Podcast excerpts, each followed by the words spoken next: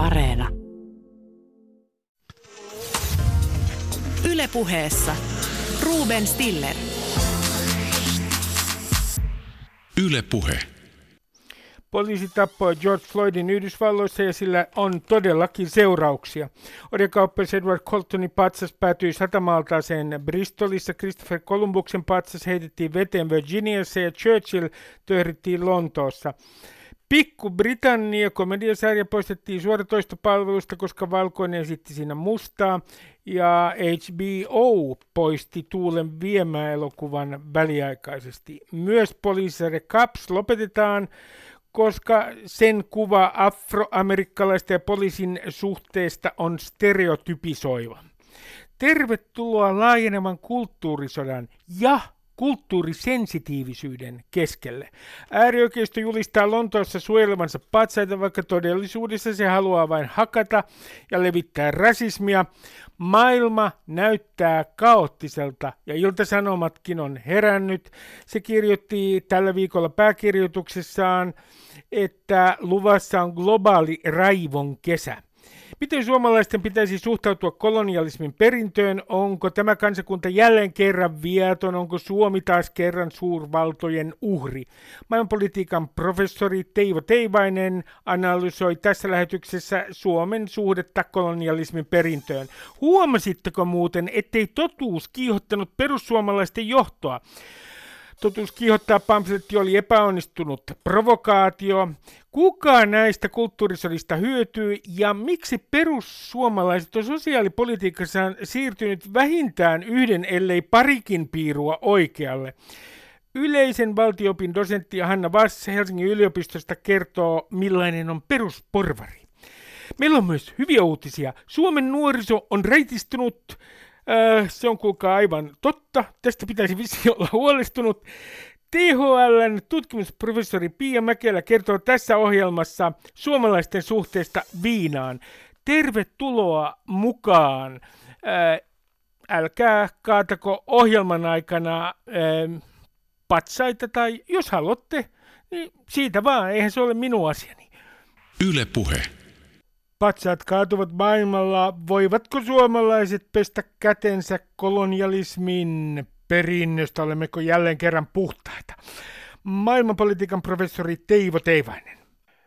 Teivo Teivainen, äh, Columbus lenti, lensi Virginiassa veteen, Leopold toisen patsas äh, Antwerpenissa yritettiin siirtää.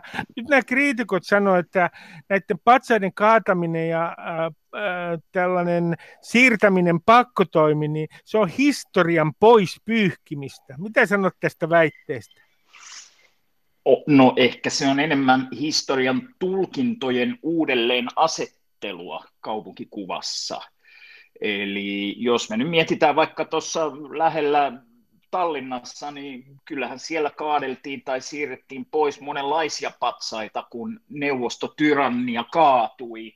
Ja kyllä siellä myös muistellaan historiaa hyvin paljon, ei siellä ole unohdettu, että ketkä meidän niskassa oli vaikeina aikoina, tai Saksassa ei varmaan kauheasti ole, joitakin taitaa muuten olla natsipatsaita pystyssä, niin, niin äh, samaan aikaanhan saksalaiset ruoskii itseään sillä, että historiaa ja historian muistelua tungetaan joka paikasta, että ei se niin kuin patsaiden kaataminen tai siirtäminen merkitse historian pois pyyhkimistä, sehän avaa keskustelua historiasta, oli se sitten hyvä tai huono asia noin muuten.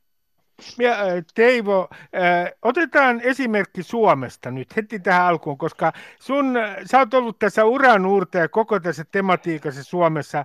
Sä oot kirjoittanut kirjan maailmanpoliittisista kansalliskävelyistä ja vedit niitä täällä stadissa. Kaksi Leninin patsasta Suomessa tietääkseni, toinen Kotkassa, toinen Turussa, täällä Helsingissä Lenin puisto. Pitäisikö meidän kaataa Leninin patsaat? Hänhän oli joukkomurhaaja.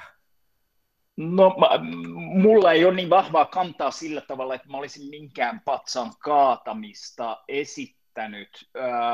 Leninin patsaat on siellä ainakin Helsingissä Alppilassa aika syrjäisessä puistossa, että aika varmasti jos Leninin patsas olisi vaikka presidentinlinnan edessä paratipaikalla, niin sille olisi jotain tehty tehty, mutta äh, mun mielestä on kiinnostava seurata keskusteluja, joita nousee myös Leninin patsaan ympärillä, ympärillä ja itselläni ei ole siihen mitään sen ihmeempää kantaa. Minä täällä vaan tutkijan kammiosta näitä asioita seuraille ja välillä kaupunkikävelyillä vähän kyselen näiden asioiden merkityksistä. Ja kun tämä on mielenkiintoinen tämä Edward Colston, jota Suomessa ei tuntenut kovin moni. Hän oli siis orjakauppias. No hänen puolustajat tietenkin sanovat, että hän teki myös hyvän tekeväisyyttä, josta siitäkin on kiistaa, mi- mihin se hyvän tekeväisyys sitten viime kädessä kohdistui.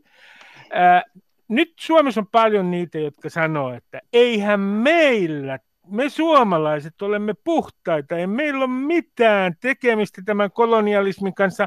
Päinvastoin me olimme kolonialismin uhreja. Me olimme sekä Venäjän valloittama maa että ruotsalaisten valloittama maa. Ja näin ollen me olemme totaalisen puhtaita.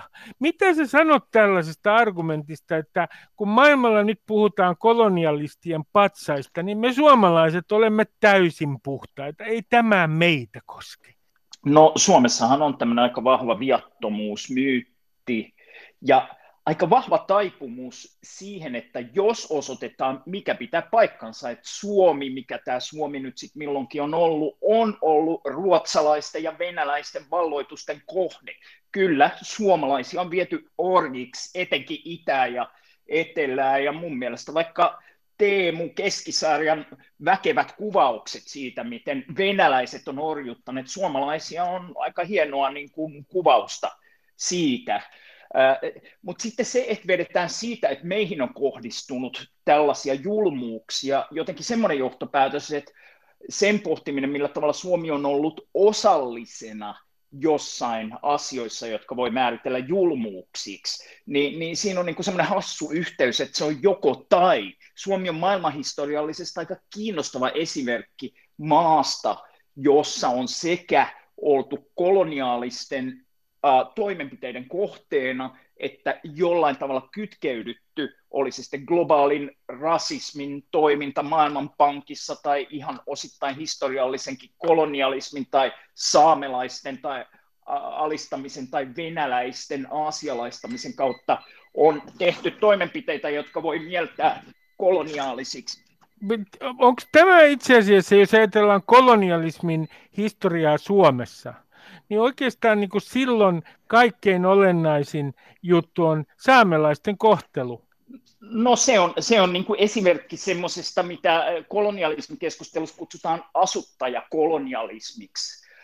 Sehän on vähän kiistanalaista, että onko täällä Euraasian kaksoismantereella järkevää puhua kolonialismista. Jotkut tutkijathan sanoivat, että pitää olla paljon suolaista merivettä välissä ennen kuin ennen kuin voidaan puhua varsinaisesta kolonialismista, mutta jos me hylätään tämä merivesi-hypoteesi, niin, niin, niin kyllähän tämä niin kuin saamelaisten kohtelu, johon on vuosisatojen aikana liittynyt kaikenlaista orjuuttamista ja kansan niin kuin alueelle tunkeutumista, voidaan nähdä monenlaisten koloniaalisten toimenpiteiden kyllästämänä. Onko se sitten ollut kolonialismia siinä niin kuin siirtomaa valta – merkityksessä, niin se on, se on hankalampi kysymys, mutta se on ollut koloniaalista ainakin siinä merkityksessä, että ne on niin kuin toiseutettu alkukantaisiksi villi-ihmisen kaltaisiksi, etenkin siinä vaiheessa, kun suomalaiset pyrki valkaisemaan itseään itsenäisyyden alkuvuosina esittämään, että me ollaan valkoiseen Eurooppaan kuuluva kansa. Noin saamelaiset on niitä villi-ihmisiä, jotka ei ole valkoisia eurooppalaisia, ja sitä paitsi noin venäläiset, nehän on aasialaisia värittäkää meidät valkoiseksi oppikirjoissanne, oi Saksa ja Yhdysvallat 1920-luvulla. Loistava, loistavaa. Maalasit hienon kuvan, Teivo. Teivo Teivainen, maailmanpolitiikan professori Helsingin yliopistosta. Suomi oli tästä taannoin ihan vähän aikaa sitten ihan huipulla, kun katsottiin, että mikä maa on kaikkein rasistisin mustia kohtaa Euroopassa, Länsi-Euroopassa, EU-maissa. Suomi oli aivan huippua. Tämä oli erittäin rasistinen afrikkalaistaustaisia kohtaan. Nyt mä kysyn sulta, että kun me puhutaan näistä, näistä rasistisista asenteista, niin oliko mä nyt oikeassa, että nehän liittyvät suoraan kolonialismiin, koska monet rasistiset myytit esimerkiksi mustista, eivätkö ne syntyneet itse asiassa tämän orjakaupan rationalisoinniksi, sen selittämiseksi. Piti selittää, että nämä ovat al- alempiarvoisia ihmisiä. Ja näin ollen suomalaisten asenteet afrikkalaisia kohtaan, rasistiset asenteet, ovat suorassa suhteessa kolonialismin historiaan. Kyllä. Mun mielestä käsitteellisesti on hyvä joskus erottaa niin kuin itse kolonialismi ja koloniaalisuus. Ja koloniaalisuus on vähän niin kuin tätä globaalia rasismia joka historiallisena ilmiönä nykyisessä kapitalistisessa maailmanjärjestelmässä syntyi nimenomaan silloin noin 500 vuotta sitten – kun oli Amerikan vallotus, intiaaneja alettiin luokitella ja sinne vietyjä afrikkalaisia orjia alettiin luokitella tavoilla, jotka oli hyödyllisiä uudelle työnjaolle, ja siinä syntyi niin kuin monenlaisia tämmöisen modernin rasismin muotoja. Ja niitä me täällä Suomessakin äh, kohdataan, ja ne on, ne on Suomeen monin tavoin tulleet, vaikka niiden alkupiste on aika paljon ollut siinä Amerikkojen vallotukseen – liittyvässä prosessissa, jossa orjakauppa oli keskeinen. Totta kai aina maailmassa on ollut sitten rasismia laajemmassa mielessä, että toisenlaisia on katsottu vähän ikävästi ja kohdeltu huonosti ja orjuutettu ja vaikka mitä. Mut, ja, ja on niin kuin hyvä pitää erillään nämä, nämä kaksi, kaksi asiaa. No nyt tämä on edennyt kulttuurisodaksi. Nythän on, tässä ikään kuin fokuksessa on myös televisiosarjat, muun muassa Pikku-Britannia, se poistettiin suoratoisto palveluista BBC-täkin, niin, koska siinä oli valkoinen mies esiintynyt mustana, siis blackfaceina. Tuule viemä on otettu vähäksi aikaa pois HBOlta ennen kuin siihen saadaan kontekstointi, toisin sanoen teksti, jonka kirjoittaa luultavasti afroamerikkalainen tutkija siitä, että mikä Tuule Viemää elokuvassa pitää paikkansa ja mikä ei. Näitä nyt tapahtuu koko ajan. Ja nyt tämä keskustelu on laajenemassa näihin tietysti kaikkiin muihin kulttuurituotteisiin, ei ainoastaan patsaisiin mun pointti on, Teivo, nyt se, että äh, mihin tämä oikein johtaa, koska tämä voi johtaa myös sellaiseen tilanteeseen, missä meillä on jatkuva tällainen kulttuurisota siitä näistä kulttuurituotteista, ja silloin tulee kysymys, että äh, miten meidän nyt pitäisi, pitäisikö meidän ottaa esimerkiksi jakelusta pois sellaisia elokuvia, joita on vaikka kuinka paljon, jotka antavat täysin väärän kuvan historiasta, mutta jotka ovat osa elokuvahistoriaa. Otan esimerkiksi niin sanotut lännen elokuvat ja lännen valloitusta kuvaavat elokuvat. Nehän ovat aivan ideologisia. Joo, ehkä yksi asia, mikä tästä seuraa, ja se kaikkein tärkein asia on, on, että miten se menneisyyteen huomion kiinnittäminen, vaikkapa vanhojen elokuvien rasistisiin asetelmiin, auttaa meitä kenties pohtimaan sitä, miten me tuotetaan elokuvia tästä eteenpäin, ketkä niitä tuottaa, miten niissä esitetään ihmisiä, miten niitä rahoitetaan ja näin. Että näihin vanhoihin kulttuurituotteisiin liittyvä keskustelu mun mielestä aika usein semmoinen, että sitä niin kuin ei täysin pyyhitä pois, kielletä, poisteta arkistoista, vaan se kontekstualisoidaan just tämmöisillä tavoilla, että siihen tulee joku kertomus tai kyltti, joka valasee sen monia ulottuvuuksia. Tämähän on tässä patsaskeskustelussakin usein esillä. Mä itse kävin just katsomassa Tahko Pihkalan patsaalla. Että, äh, Erittäin hänellä... äärioikeistolainen hahmo. No niin, Tahko Pihkalalla oli tunnetusti kaksi rakkautta. Urheilu ja rotuhygienia. Ja arvappas kumpiko näistä oli esillä hänen patsaansa jalustassa. Voin hyvin kuvitella. Joo. Niin, Rotuhygieniasta niin, ei varmaan kovin paljon keskusteltu patsaan jalustassa. Ei, ei kauheasti, mutta toisko sitten uusi teknologia – sen myötä, että äh, vaikka siellä Bristolissahan pitkään oli esillä ja oli hankekin, että laitetaan tämän orjakauppian patsaaseen kyltti, jossa tuodaan esille mm-hmm. hänen monia, monia ulottuvuuksia ja siinä oli aika paljon kunnallishallinnossa kiistaa tästä vuosien ajan. Näin oli.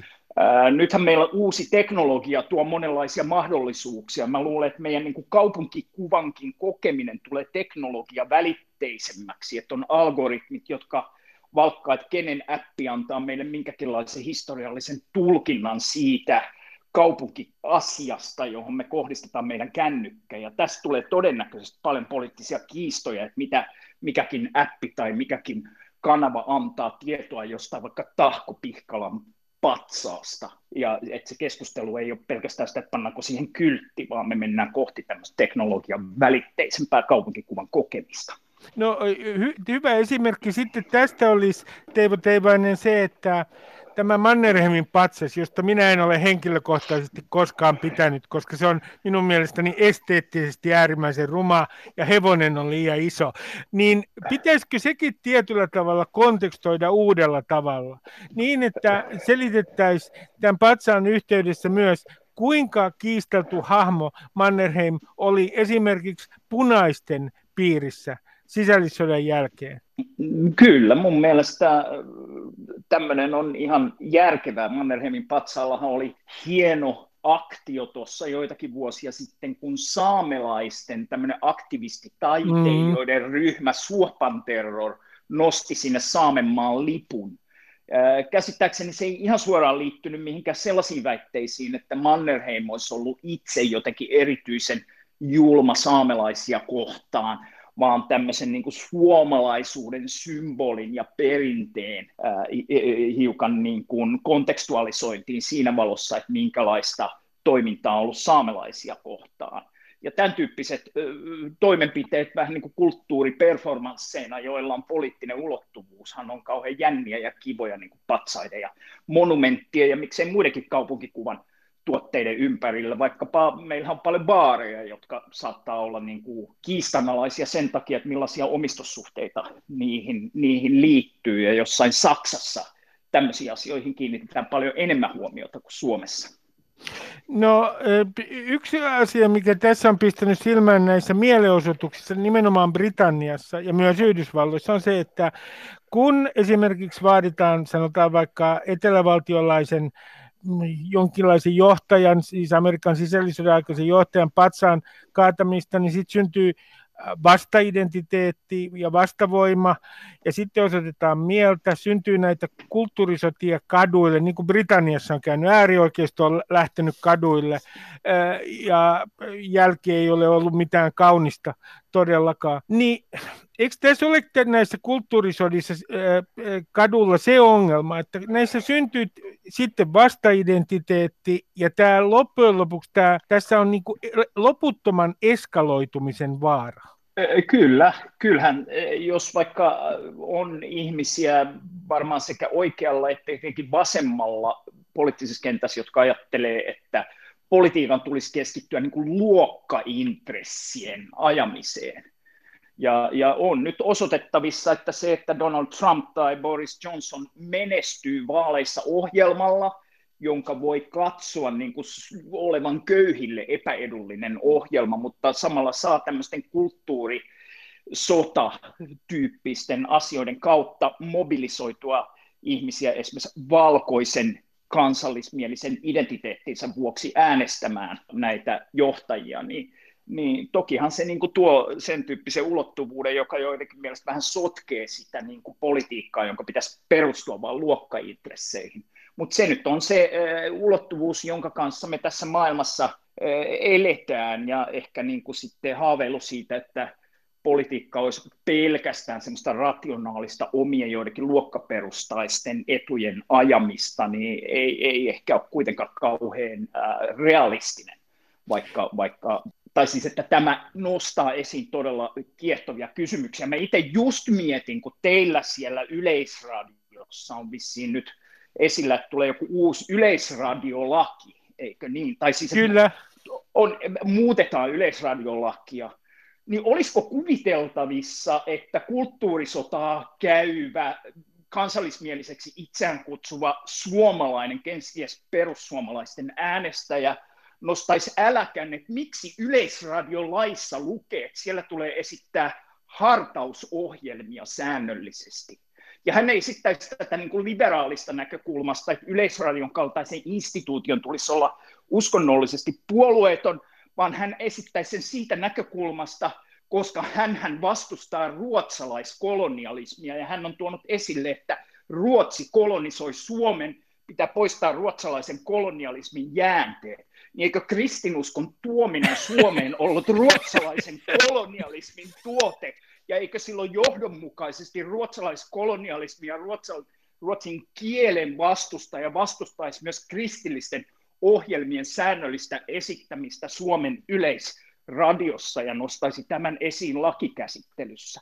Mutta mä jotenkin luulen, että näin ei tule kuitenkaan käymään. Ei, mutta... ei, epäilen, epäilen, toi on erittäin mielenkiintoinen visio, mutta itse asiassa mä to, toivon, ettei se tule toteutumaan. Teivo Teivanen, äh, maailmanpolitiikan professori Helsingin yliopistosta, äh, kun puhutaan nyt äh, näiden patsaiden kaatamisesta ja niiden mahdollisesta siirtämisestä museoihin, niin sano tähän loppuun, että mi, mitä patsaita ihmisten pitäisi katsoa kriittisesti täällä Stadissa ja Suomessa? Mihin pitäisi kiinnittää huomio? Maailman rauha-niminen patsas on jo tervattu ja siihen on laitettu höyheni ja sen teki Mikael Jungner aikoinaan. Sehän oli eh, Neuvostoliiton lahja Suomelle siinä vaiheessa, kun Neuvostoliitto oli itse asiassa jo eh, romahtamassa. Ja eh, se herätti aikoinaan paljon huomiota tämä patsaan tervaus ja sen peittäminen höyheni. Mutta mit, mitkä patsaat on sellaisia, mihin pitäisi suunnata erityisen kriittinen katse? No näiden, mitä tässä on tullut esille Tahko Pihkalasta, Leniniin, niin äh, lisäksi ehkä nyt, kun Ruotsissa on alkanut keskustelu patsaista, ja siellähän vaaditaan joitakin patsaita kaannettavaksi, niin äh, ajatella vähän uudestaan sitä, että oltiinko me Ruotsin vallan aikaa ruotsalaisen kolonialismin kohde. Eli siitähän seuraa, että me oltaisiin vähän, oltu vähän niin kuin samassa roolissa kuin ne orjat, joita Ruotsi vei äh, omista siirtomaistaan välillä Afrikassa, Karibialle ja kaikkea äh, tämmöistä. Vai koska me oltiin osa Ruotsin valtakuntaa samoilla oikeuksilla kuin nyt perusruotsalainen Hebo missä tahansa niin äh, oliko se Ruotsin siirtomaavallan historia jollain pienellä tavalla osa myös meidän historiaa semmoisella tavalla, että kun me katsotaan, miten Ruotsissa kiistellään heidän orjakauppieidonsa ja kolonialistiensa patsaista, niin me katsottaisiin sitä niin, että hei, noihan oli tavallaan meidän orjakauppiaita ja kolonialisteja sillä pienellä pienellä tavalla kuin yksi provinssi tai itäläänit Ruotsin valtakunnassa nyt ylipäänsä on osallisia mistään siitä, mitä valtakunnassa tapahtuu, mutta oltiinhan siellä esimerkiksi valtiopäivä edustuksen kautta ja muuta, vaikka herrathan ne niitä päätöksiä yleensä valtakunnassa tekee. Niin minusta tämä on sellainen kiinnostava asia, mihin Suomessa kannattaisi ehkä nyt kiinnittää huomiota ruotsalaiseen keskusteluun kolonialismista. Teivo Teivainen, maailmanpolitiikan professori Helsingin yliopisto, kiitos paljon haastattelusta. Mahtavaa, kiitos. Yle Puhe. Osa kaksi. Totuus ei jostain syystä kiihottanut perussuomalaisten johtoa. Millaisia ovat puolueen äänestäjät, esimerkiksi perusporvarit, ja onko puolue ottanut loikan oikealle? Yleisen valtioopin dosentti äh, Hanna Bass Helsingin yliopisto. Hanna Vast, totuus ei kiihottanut perussuomalaisten johtoa. Tämä naisvihamielinen pamfletti vedettiin pois markkinoilta. Miten sinä nyt luet tätä kulttuurikohua? No mä ehkä luen tätä tilannetta ennen kaikkea sitä kautta, että meillä on Suomessakin vahvistunut yhä enemmän tämän perinteisen vasemmisto-oikeisto-ulottuvuuden rinnalle niin kutsuttu sosiaalikulttuurinen ulottuvuus tai tavallaan tällainen kulttuurisota-akseli. Ja, ja siinä kulttuurisota-akselilla käydään kamppailuja ihan ylipäänsä siitä, että millainen on hyvä yhteiskunta, ketkä saa olla se yhteiskunnan täysvaltaisia jäseniä, millaista on hyvä elämä, miten sitä parhaiten edistetään ja, ja, ja, ja, ja tällä kulttuuriakselilla uh, niin kuin monenlaisia asioita aktivoituu. Ne voi olla ihan niin kuin elämäntapoja, yksilön oikeuksia, kansallista identiteettiä ja, ja myös näitä sukupuolten välisiä suhteita. Ja, Ja parhaiten ehkä tällaisessa kamppailussa menestyy ne puolueet, jotka osaa hyvin niin kuin notkeasti ja herkästi lukea äänestäjien mielenmaisemia ja, ja saada kiinni heidän niin kuin kovinkin limittäin ja lomittain menevistä sosiaalisista identiteeteistä. Ja, ja tällä kulttuuriakselillahan Suomessa perussuomalaiset ja vihreät on ehkä ne keskeiset pelaajat tai osapuolet, ja, ja he niin kuin myös asemoituu toistensa ikään kuin vaihtoehdoiksi. Ja, ja ajattelisin, että perussuomalaiset on erityisen taitavia siinä, että he osaa nostaa tällaisia kysymyksiä, jotka äkkiä kiehahtaa.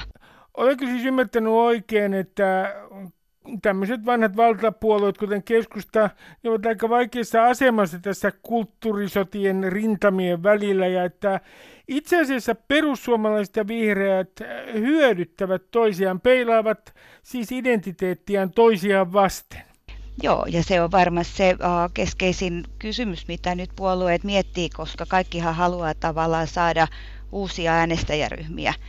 Ja, ja jos uh, yritetään saada joku vähän laajempi konteksti tuolle, mä ajattelisin ennen kaikkea niin kuin talouden rakennemuutoksen kautta sitä. Eli, eli meillähän on aika paljon niin kuin erilaisia äänestäjäryhmiä, jotka kokee tulleensa vähän tämän niin kuin globaalin uusjaon tai talouden rakennemuutoksen tallomiksi, ja, ja he ei niin kuin koe, että välttämättä mitkään perinteisistä puolueista edustaa heitä.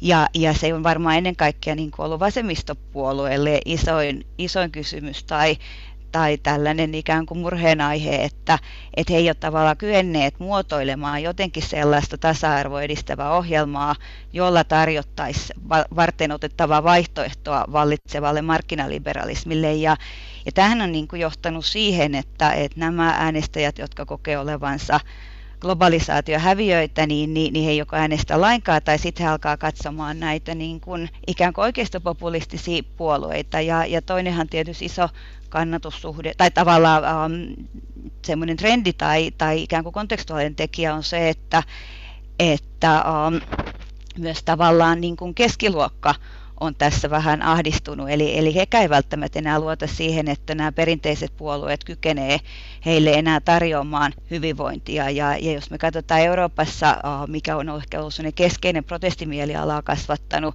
kehityskulku, on, on 2008 finanssikriisi ja, ja sitä seurannut tällainen kovin tiukan talouskurin politiikka. Ja, ja mitä me nähdään niin kun tutkimustuloksia eri maista, niin, niin, niin se on nimenomaan ollut sellainen ihmisten huoli siitä, että heidän oma työllisyystilanne heikentyy tai heidän tulotaso laskee.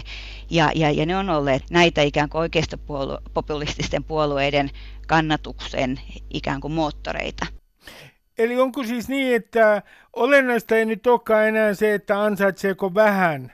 Se ei niinkään vaikuta perussuomalaisten kannatukseen, vaan että siellä ytimessä on epävarmaa mureneva keskiluokka ja sitten nämä poliittisesti kodittomat ää, pienyrittäjät, jotka ovat etsineet itselleen puoluetta. Kyllä, kyllä, ja siinä on tämä tietysti tavallaan puolueiden välinen kilpailu taustalla vahvasti. Eli, eli se, että kun meillä on yhä enemmän liikkuvia äänestäjiä, sellaisia äänestäjiä, jotka ei enää ole ikään kuin sen niin kuin perinteisen ammattiaseman mukaan kiinnittynyt politiikkaan, vaan että heillä on niin kuin monenlaista ikään kuin vaihtoehto avoinna tai, tai että he, he niin kuin tavallaan haluaakin uuden äänen kannattajan, koska tuntuu, että nämä nämä perinteiset vaihtoehdot ei kykene tarjoamaan sitä, mitä odotetaan, niin, niin, niin se, se on tavallaan tehnyt sen, että se puolueiden välinen kilpailu on niin kireetä, ja, ja sitten näille oikeistopopulistisille puolueille se yksi mahdollinen kasvusuunta on ollut se, että aletaan yhä vahvemmin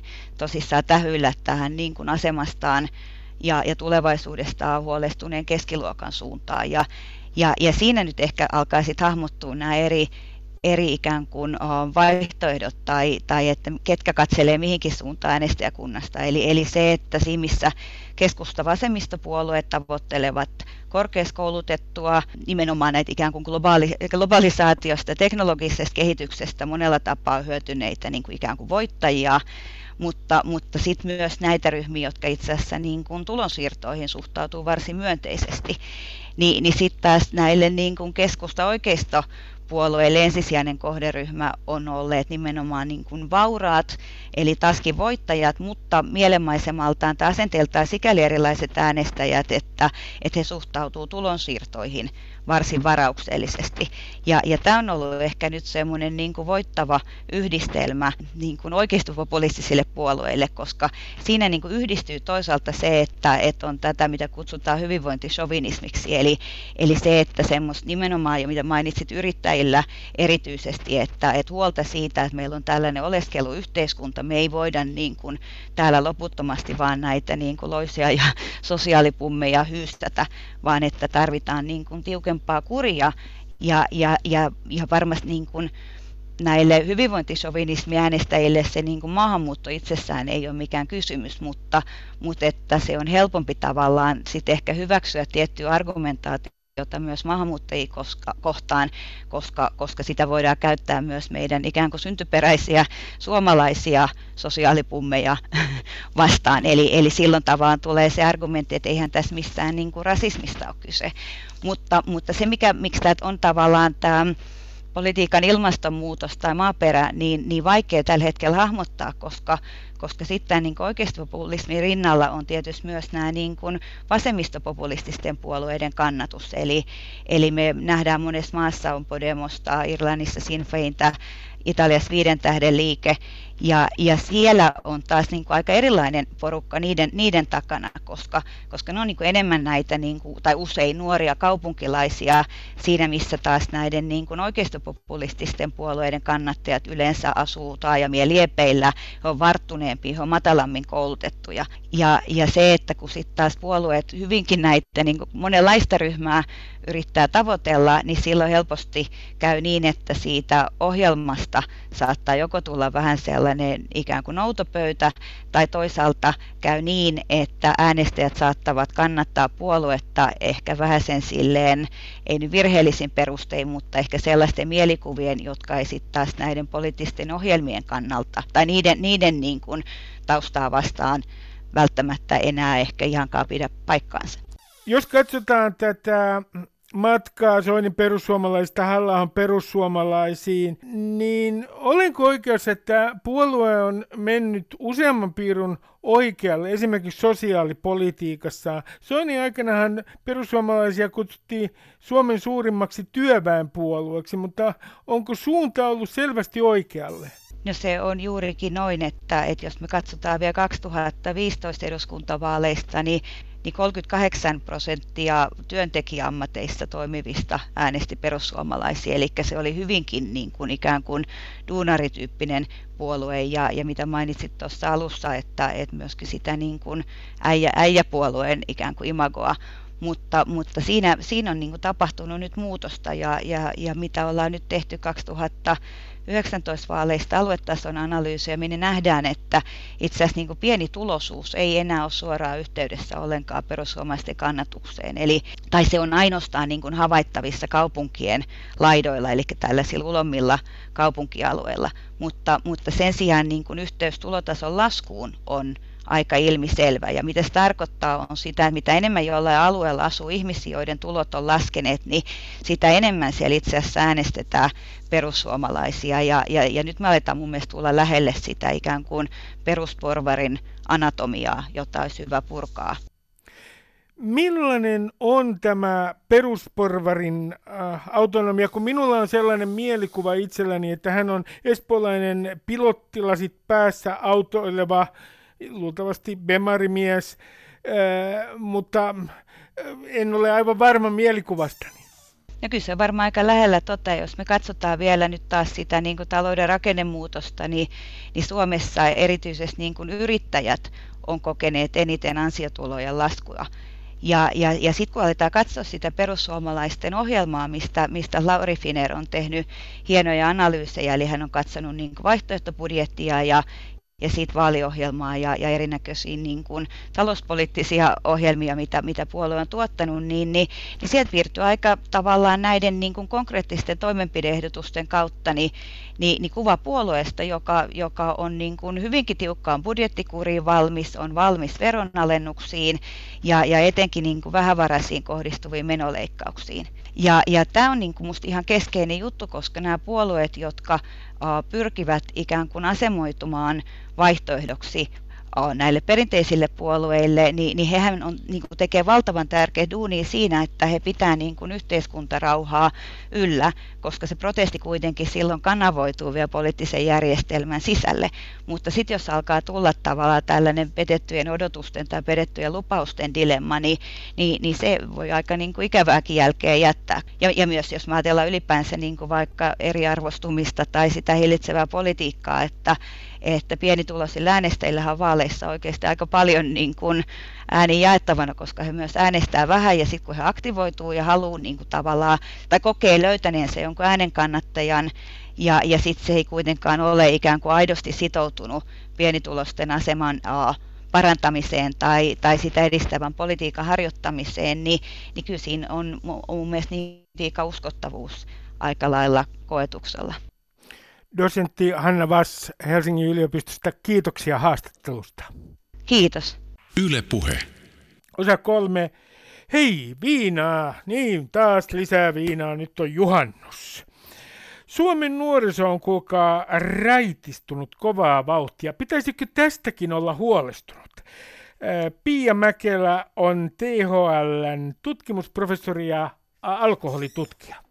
Pia Mäkelä, viinahan on meidän kulttuurissa Suomessa vapauden symboli. Oletko samaa mieltä, että siihen sisältyy kerrassaan valtavia merkityksiä?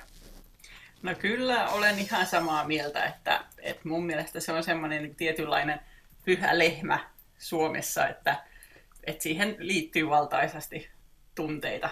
Et, äh, verrattuna vaikka muihin tämmöisiin tota, terveyttä vaarantaviin käyttäytymistekijöihin, niin, niin tota, niihin suhtaudutaan yleisesti paljon neutraalimmin, että alkoholiin taas, taas enemmän tunteella. Mistä tämä sun mielestä johtuu, että me ladataan tähän alkoholiin niin valtavia merkityksiä ja että se jollain tavalla esimerkiksi keskustelussa siitä, myydäänkö tulevaisuudessa viiniä ruokakaupoissa, niin se tuntuu olevan esimerkiksi ihan olennainen kysymys, kun puhutaan yksilön vapaudesta. Joo, siis kyllähän silloin tietysti tämän, tämän niin kuin meidän historian kanssa aika paljon tekemistä, että, että toisaalta niin kuin meillä on koko tämä historia, missä niin kuin on ollut varsin paljon ongelmia alkoholin käytön kanssa. Ja sitten on ollut paljon kädenvääntöä siitä, että mitkä on parhaat tavat yrittää vastata näihin ongelmiin ja saada tilanne jotenkin paremmaksi. Ja, ja tota, siinä on sitten tullut, tullut tämmöisiä erilaisia ää, voimakkaita kantoja ihmisille. Me, kun nyt suomalaiset, jotkut väittää, että me ollaan niin kuin eurooppalaistuttu, meistä on tullut italialaisia tämän alkoholin käytön suhteen – niin mitä sinä sanot, olemmeko me juomatavoiltamme eurooppalaistuneet? Toi on hyvä kysymys. Siis tota, tästähän meillä on varmaan kaikilla semmoinen mutunäkemys, semmoinen niin musta tuntuu näkemys ollut pitkään, että, että jo, kun on käyty siellä Etelä-Euroopassa, niin on nähty, että on erilaista, on sekä niin kuin siinä alkoholipolitiikassa että, että käyttäytymisessä eroja. Mutta tota, tätä on ollut aika vaikea vertailla kun tutkimuksia tehdään eri puolilla eri tavalla, mutta nyt vähän aikaa sitten, että joku vuosi takaperin, niin tuota, tehtiin tämmöinen vertailututkimus, ja se kyllä vahvisti aika lailla näitä mutunäkemyksiä siitä, että, että kyllä niin kuin oli ihan selvät erot yhtäältä Etelä-Euroopan ja toisaalta sitten taas niin kuin Itä- ja Pohjois-Euroopan välillä. Ja esimerkiksi britit kyllä kuulu tässä enemmänkin Pohjois-Eurooppaan. Ja siis erot oli sellaiset, että, että Etelässä juodaan useammin ja vähemmän kerralla ja taas idässä ja pohjoisessa vähän harvemmin ja vähän enemmän kerralla. Ja, ja tota, täällä meillä sitten humalaa esiintyy jonkun verran enemmän, vaikka ei tietenkään täälläkään mikään pääsääntö ole tämä humala. Otetaan... Ja sen mä voisin itse asiassa vielä sanoa, että, niin, että siis, että tässä niin kuin maailman mittakaavassa, niin itse asiassa se Etelä-Eurooppa on se, joka on se poikkeus, ei tämä Pohjois-Eurooppa. että niin kuin, ylipäänsä niin kuin maailmassa alkoholirooli on enemmän tämmöinen pohjoismainen, että se on perinteisesti ollut tämmöinen niin kuin päihde ja seurustelujuoma, eikä niinkään niin kuin osa ravintoa ja ruokakulttuuria, mitä se siellä Etelä-Euroopassa on.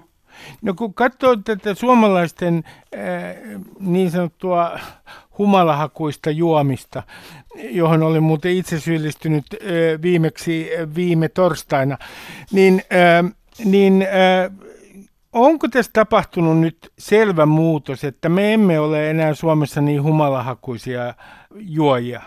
No siis kaikkein isoin muutos ehkä nyt on tapahtunut vuoden 2007 jälkeen. Että jos, jos niin kuin kieltolaista, eli vuodesta 1932 sinne vetää viivan 2007 vuoteen, niin se oli niin kuin aika tasasta alkoholin kulutuksen kasvun kautta. Pari, paria poikkeusta lukuun ottamatta esimerkiksi laman aikana kulutus väheni. Mutta sitten sen jälkeen, niin kuin 2008 alkaen, niin, niin alkoholin kulutus on Suomessa aika lailla vähentynyt. Ja, ja tota, sen myötä myös sitten humalakulutus on vähentynyt. Eli se, että ollaan saatu tätä kokonaistasoa alemmas, niin on myös tuonut tosi paljon näitä niin kuin, hyviä puolia sekä siinä, että kuinka paljon humalutaan, että sitten kaikenlaisissa haitoissa myös. No mitä sä sanot näille ihmisille, jotka sanoo, että eh, ihan hyvin voitaisiin ottaa viinit ruokakauppoihin, että juopot nyt juo itsensä hengiltä joka tapauksessa ja että eh, minkä takia nyt minun, minun, minun pitäisi kärsiä siitä, että joillain on alkoholiongelma? Aa, nyt tuli kyllä aika iso paketti. jos, jos aloitetaan tästä, niin kuin, se on hirveän yleinen ajatus, että, että nehän, nämä alkoholiongelmat niin koskee niitä muita, että nehän ei koske niin kuin minua eikä meitä, niin kuin, jotka ollaan niin tämmöisiä tavallisia ja työssäkäyviä ihmisiä, mutta, mutta ei se ole ihan niin yksinkertainen asia. Et, tota, tällä hetkellä joo, että me, jotka ei niin kuin, koeta alkoholiongelmia, niin varmaan ei niitä koeta, mutta, mutta niin kuin tulevaisuuden alkoholiongelmaiset, niin ne on niitä tämän hetken sosiaalisia alkoholikäyttäjiä, ihan niitä tavallisia työtä käyviä ihmisiä, niitä meitä. Ja, ja sitten ne ongelmat siinä sitten niin kuin pitkän ajan myötä sitten niin kuin kehittyy ja kumuloituu. Ihan niin kuin joku syöpäkasvainkin vie vuosikausia, voi viedä kehittyä, niin tota, tämä alkoholiongelma on sellainen, joka, joka niin kuin hitaasti, hitaasti siellä kasvattaa ja nostaa päätään. Ja on hirveän vaikea ennustaa, että kukaan meistä tavallisista työssä käyvistä ihmisistä sitten niin kuin jossain vaiheessa huomaakin kymmenen vuoden päästä, että hups, että se, se meni överiksi ja nyt, nyt niin kuin ollaankin siinä pisteessä, että on vaikea päästä ilman apua niin kuin tähän tavalliseen tilanteeseen takaisin. Ja sitten siis tämä alkoholiongelmaisten määrä, niin se on hirveän vahvassa yhteydessä siihen, että kuinka paljon alkoholia ylipäänsä niin kuin Suomessa myydään. Että jos myynti ja käyttö lisääntyy, niin sitten ongelmatkin lisääntyy ja niiden ongelmakäyttäjien määrä. Ja sitten taas kun nyt just 2007 jälkeen on saatu myynti ja käyttö vähentymään tosi nätisti, ne ongelmatkin on vähentynyt ja alkoholiongelmaisten määrä. No, mit, mitä sanot äh, äh, niille, jotka sanovat, että tämä alkoholin verottaminen, niin se on huono keino ohjata tätä kulutusta, koska nämä todella alkoholiriippuvaiset ihmiset ostaa viinaa joka tapauksessa. Ja että, että heitä ei estä yhtään mikään, ei edes hinnankorotus. Tota, toi on vaan niin kuin yksinkertaisesti todettu vääräksi, että siis totta kai on niin kuin yksittäisiä ihmisiä, jotka on niin kuin siinä pisteessä, että ne kaivaa sen niin kuin alkoholin, vaihtaa sitten vaikka korvikkeisiin, tai niin kuin, että mistä tahansa niin kuin tosiaan kaivaa sen esiin. Mutta silloin puhutaan niin kuin jo niin äärimmäistä ilmiöstä, että, sen ei tämän, niin kuin, että tässä kokonaisuudessa sillä on niin kuin aika pieni rooli. Et kun katsotaan mitä tähän niin kuin tutkimusevidenssiä, niin on niin kuin sekä Suomesta että muistakin maista niin kuin täysin selvää, että alkoholin hinnalla on hyvin paljon merkitystä siihen, että kuinka paljon sitä käytetään ja hyvin paljon merkitystä siihen, että kuinka paljon niitä haittoja tulee. Että ihmisellä nyt vaan on niin kuin tapana, tämä on niin kuin tämmöinen taloustieteellinen lainalaisuus, että, että niin kuin hinta ohjaa ihmisten käyttäytymistä. Ja sitten siis on myös niin, että, että kun ikään kuin tavalliset ihmiset, se niin kuin suuri massa ihmisiä muuttaa käyttäytymistä, että esimerkiksi jos hinnat nousee ja sitten ihmiset rupeakin tekemään niin kuin valintoja sillä tavalla, että sen sijaan, että lähdetään tota, viihteelle, niin mennään vaikka kuntosalille, niin, niin se sitten muuttaa myös sitä kulttuuria mitä mä luulen, että tässä 2007 jälkeen on tapahtunut, että onkohan meillä nyt ollut, nyt mä en muista ei hulkoa, mutta ehkä seitsemän alkoholiveron nostoa 2007 vuoden jälkeen. Ja tota, samaan aikaan alkoholin kulutus on tosi paljon vähentynyt. Niin sillä on ihan varmasti ollut merkittävä vaikutus tällä alkoholiveron nostolla, mutta ei sen ole vaan semmoista tietoista, että okei, nyt minä teen jotain muuta, kun toi hinta on noussut, vaan, vaan se niin kuin, sillä tavalla salakavallisesti muuttaa sitä ihmisten, että mitä ne haluaa tehdä. Ja, ja sitten kun se suurimmassa muuttaa käytöstään, niin sitten myös niin kuin, ö, suurkuluttajat, ikään kuin tavalliset suurkuluttajat, jotka nyt ei ole siinä vaiheessa, että menee vaikka korvikkeisiin, jos on pakko, niin, niin tota, muuttaa käyttäytymistään myös siinä niin tavallisten alkoholin käyttäjien mukana. Pia Mäkelä, alkoholitutkija, THLn tutkimusprofessori. Meillähän on näiden tutkimusten mukaan nyt ja sanon tämän hieman ironisesti, suorastaan huolestuttava raitis nuoriso. Näyttää siltä, että nuor, nuorison dokaaminen on vähentynyt merkittävästi.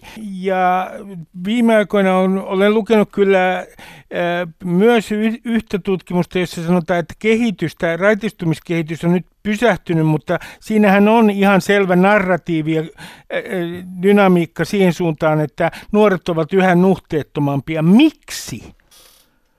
Joo, siis jos kaikki kuulijat ei ole tota, äh, ihan kartalla tässä, niin tota, voisi vielä sen kerrata, siis, että nyt nimenomaan 2000-luvulla, 2000-luvun aikana on tosi radikaali muutos tuossa tapahtunut, että tota, esimerkiksi ESPAR-tutkimuksessa, jossa tutkitaan yhdeksäsluokkalaisia säännöllisin väliajoin, niin, niin tota, raittiiden määrä on kolminkertaistunut ja edeltävän kuukauden aikana humaltuneiden määrä on yli puolittunut. Et melkein, et jos aikaisemmin puolet ysiluokkalaisista jo itse asiassa humalta, humalaan edeltävän kuukauden aikana, niin nyt se on niin kuin lähempänä viidesosaa. Se on tosi iso muutos.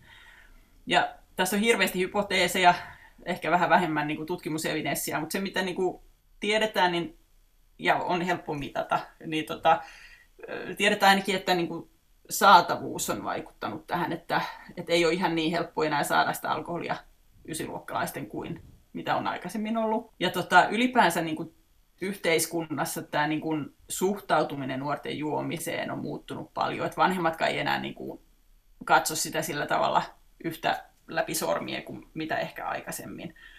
Siis tämmöiset ulkoiset asiat on yksi juttu, mikä siihen on vaikuttanut. Ja siis samaten se, että vanhemmat on nykyisin paremmin perillä siitä, että missä nuoret menee ja miten ne tekee. Varmaan niin kuin osittain kännyköiden vuoksi. Mutta tota, myös niin kuin nuorten yhdessä olemisen tavat on muuttunut. Et jos seurustellaan kotitietokoneen tai puhelimen kautta, niin eihän se samalla tavalla altista pussikaljoittelulle, jos, mm. kuin jos ollaan niin kuin siellä kaltseilla miettimässä, että mitä tänään tehtäisiin. Ja tota, myös nuoret on aika ohjelmoituja nykyisin. Että niillä on Miten tarkoitat ohjelmoidulla? Sitä, että siis, he ovat sitä, ikään kuin niin suorituskeskeisiä. Niin, ja siis niin kuin harrastaa hirveästi, että, että ei ole mitenkään epätavallista, että nuoret katsoo, että, että koska olisi aikaa tavata, niin mä ehtisin kahden viikon päästä, mutta sä ehdit vasta kolmen. Että et, et, niin kuin, jotenkin se on niin kuin, aika kalenteroitua se nuorten aika usein, että niin kuin vähemmän on sitä luppuaikaa. Ja tota, varmaan näen, niin kuin, että vaikka nämä on niin semmoisia ikään kuin osittain semmoisia ulkoisia juttuja, niin varmaan ne niin kuin, myös vaikuttaa siihen nuorten omaan ajatteluun ja kulttuuriin. Et esimerkiksi yksi, mitä tutkimuksessa on havaittu, että nuoret pitää nykyisin alkoholiin liittyviä riskejä suurempina kuin mitä ennen pidettiin, niin, niin se varmaan osittain liittyy tähän. Ja tämä ei ole korvautunut dullalla eli kannabiksella. Eikö sekin ole tutkimustulos, että, että tämmöinen myytti, että alkoholin tilalle on tullut kannabis, niin se ei tämän tutkimuksen, tämän, tähän asti sen tutkimuksen mukaan pidä kerta kaikkiaan paikkaansa. Joo, siis erityisesti näillä ysiluokkalaisilla, niin samaan aikaan kun alkoholin käyttö on tosi radikaalisti vähentynyt, niin, niin se kannabiksen käyttö ei juurikaan ole. Tai että jos se on niin kuin pari prosenttia, pari niin kuin kannabista kokeileiden ö, osuus on ehkä lisääntynyt pari prosenttia, niin sit se ei niin millään selitä sitä, että alkoholia käyttäneiden osuus on romahtanut. Ja tota, sitten toinen, mikä tätä niin kuin vastaan puhuu, on, niin kuin, että nuoret olisi vaihtanut yhdestä toiseen, on se, että, että jos katsotaan niitä kannabiksen käyttäjiä, niin ne on tyypillisesti niitä, jotka myös juo paljon ja juo humalahakuisesti. Aivan. Sitten on toinen ryhmä, nimittäin naiset. Ja mm. nyt äh, sanon karrikoiden äh, Pia Mäkelä, kun äh, sinä Joo. saat sitten argumentoida, ole hyvä vasta, että tämä naisten alkoholin käytön äh, lisääntyminen ja merkittävä kasvu vuodesta 1968 ainakin vuoteen 2008 asti, sinulla on tarkemmat tiedot, niin se on osa myös tasa-arvoistumiskehitystä. Se on, miten sanot tästä väitteestä, että se kerta kaikkiaan kuuluu tasa-arvoistumiseen? No mä en tiedä kuuluuko, mutta siis ilman muuta se, se on niin kuin yksi syy siinä takana. Et tota, äh, siis tosiaan niin kuin sä mainitsit tuon vuoden 1968, niin silloin oli ensimmäinen juomatapatutkimus ja, ja sen takia niin kuin siitä tiedetään, että, että vuoden 1968 ja vuoden 2008 välillä, kun oli alkoholikulutus huipussaan, niin naisten alkoholin käyttö lähes kuusinkertaistui samaan aikaan kuin miesten niin kuin vain kaksinkertaistui. Niin tota, se on tarkoittanut sitä, että niin kuin, et, et, et, niin kuin naisten elämä, että mitä se merkitsee naisten elämässä tämä alkoholi ja minkälainen osa se sitä on, niin se on niin kuin paljon radikaalimmin muuttunut naisilla. Vaikka itse asiassa, niin kuin, jos lasketaan pulloja ja litroja, niin miehillä se kasvu oli isompi, koska naiset lähti niin matalalta, lähes nollatasolta, niin, niin, niin ikään kuin helpommin saadaan aikaiseksi näitä moninkertaistumisia. Mutta tota, silloin vanhaan aikaan niin, niin tota, se alkoholi ei niinku kuulunut naisten eikä, eikä kotien eikä perheiden elämisen piiriin, vaan se oli semmoinen niin miesten maailmaan kuuluva ja kodin ulkopuolelle kuuluva asia.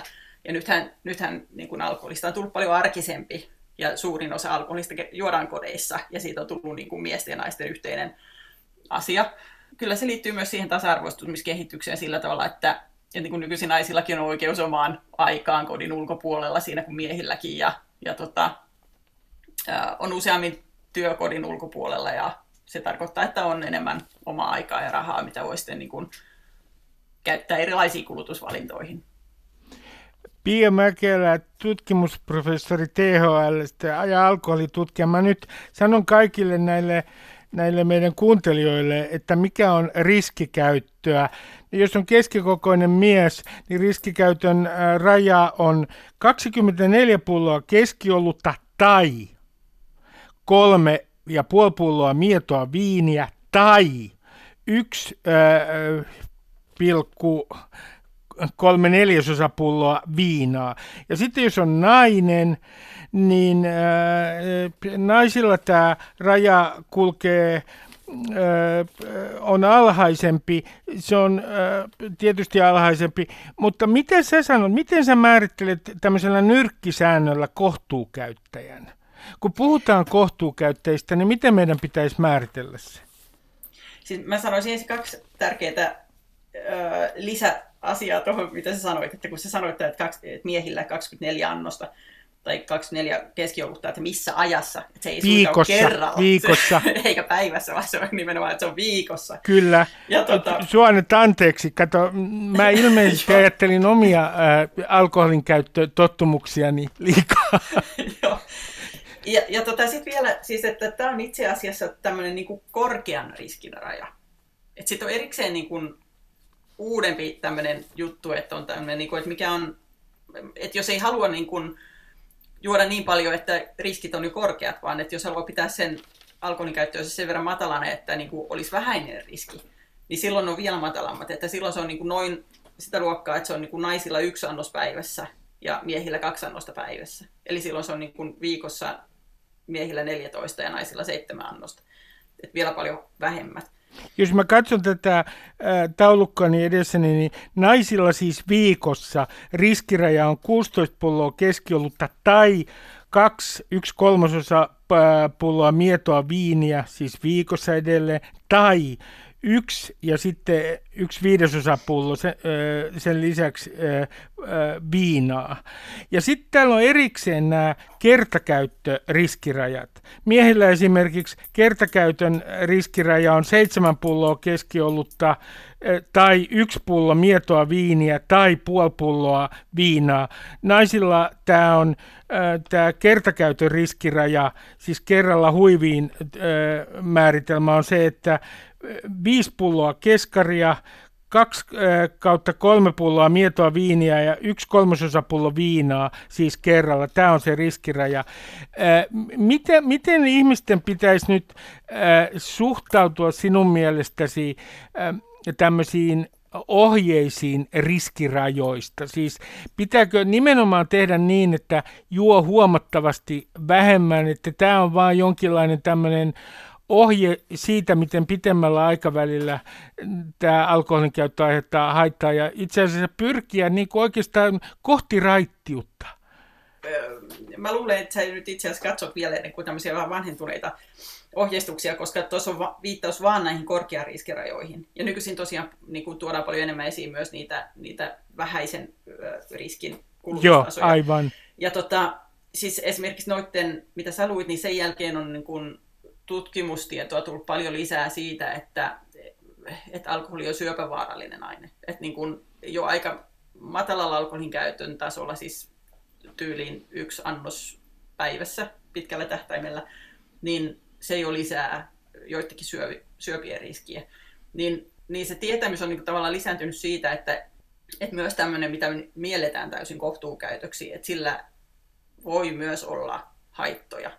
Ja silloinhan niin kuin ihmiset itse joutuvat niin kuin tekemään niitä valintoja siitä, että kuinka riskivitoisesti haluaa elää. Että niin kuin, jos kaikki ihmiset välttää riskiä, niin kukaan ei kiipeä Mount Everestille ja silti jotkut niin kuin haluaa tehdä elämässään se valinnan. Että eihän se, että siihen sisältyy riski tarkoita, että kukaan ei saa tehdä sitä, vaan, vaan ihmiset joutuu itse, itse tekemään näitä valintoja elämässään. Mutta että, että jos, jos haluaa niin kuin vähentää riskejä ja tämä nyt ei ole niin kuin lempilaji ja elämänlaatu tästä kiinni, niin silloin se kyllä kannattaa niin kuin noudattaa niitä vähäisen riskin rajoja ja yrittää pitää siellä niin kuin naisilla yksi annos päivässä ja miehillä kaksi annosta päivässä. Pia Mäkelä, tutkimusprofessori THL, alkoholitutkija. Kiitoksia haastattelusta. Kiitos. Ylepuheessa Ruben Stiller. Ylepuhe. No niin, tehän tiedätte, että minä olen moraalisti, koska minä olen sitä ja minusta on tullut entistä pahempi moraalisti tämän koronakriisin aikana. Tähän kauden loppuun ajattelin olla ilon pilaaja. Muistakaa, ettei koronavirus kuole, vaikka te perseilisittekin humalassa siellä jollain laiturilla Kesä-Suomessa. Tämä on tieteellinen totuus. COVID-19-virus ei kuole suomalaiseen perseilyyn pimenevässä kesäillassa. On muuten ollut todella mielenkiintoista havaita, miten uskomattoman lyhyt monien muisti on. Katsokaa esimerkiksi helsinkiläistä kesäterassia. Koronaa ei ole koskaan ollutkaan. Turvavälit on ihan täysin unohdettu. Nyt ei ole enää köyhiä eikä kipeitä. Kuoleman uhka on poissa. Paine purkautuu. Ja nyt saa taas olla yksilö. No mitä tarkoittaa se Suomessa, että on yksilö? Se tarkoittaa sitä, että saa juoda viinaa siellä terassilla ja saa vetää oikein kunnon kännit.